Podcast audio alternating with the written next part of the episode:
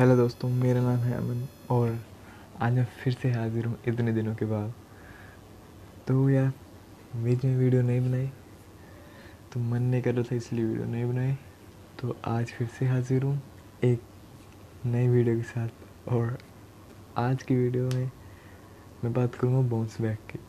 मतलब क्या होता है कि कभी कभी आप कुछ ऐसा मैच हार जाते हो जो हार नहीं सकते, ऐसी चीज़ में हार जाते हो, जहाँ पे बहुत मुश्किल से आपकी हार होती है तो वहाँ पे आपको बाउंस बैक करने की तैयारी करनी होती है, आपको ये सोचना होता है कि आज तो मैं हार गया हूँ बट जो आने वाला टाइम उसके अंदर मैं फिर से बैक करूँगा और मैं फिर से जीतूँगा। मतलब जिस तरह से मैंने पिछले दो तीन दिनों से वीडियो बनानी बंद कर दी थी तो आज मैं फिर से आ गया हूँ।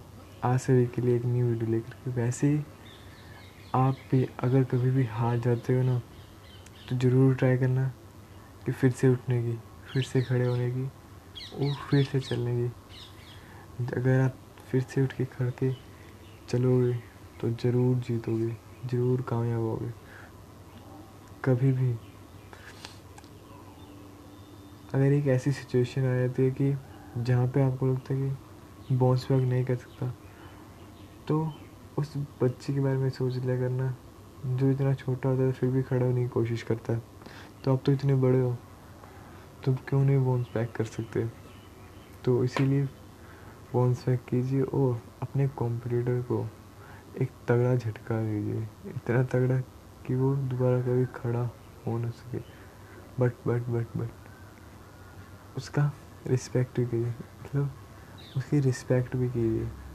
क्योंकि अगर आप किसी अपने कॉम्पोनेंट की, अगर आप अपनी अपोजिशन की रिस्पेक्ट नहीं करेंगे तो इट्स नॉट ए गुड क्योंकि उसके पास भी बहुत अच्छे अच्छे आइडियाज़ होंगे यार।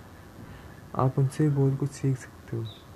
तो उनसे भी सीखिए और एक हेल्थी कंपटीशन के साथ उनसे आगे निकलिए।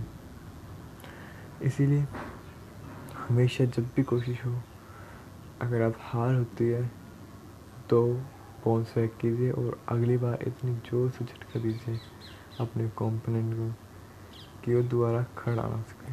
तो कोशिश जारी रखिए। मिलते हैं अगली वीडियो में।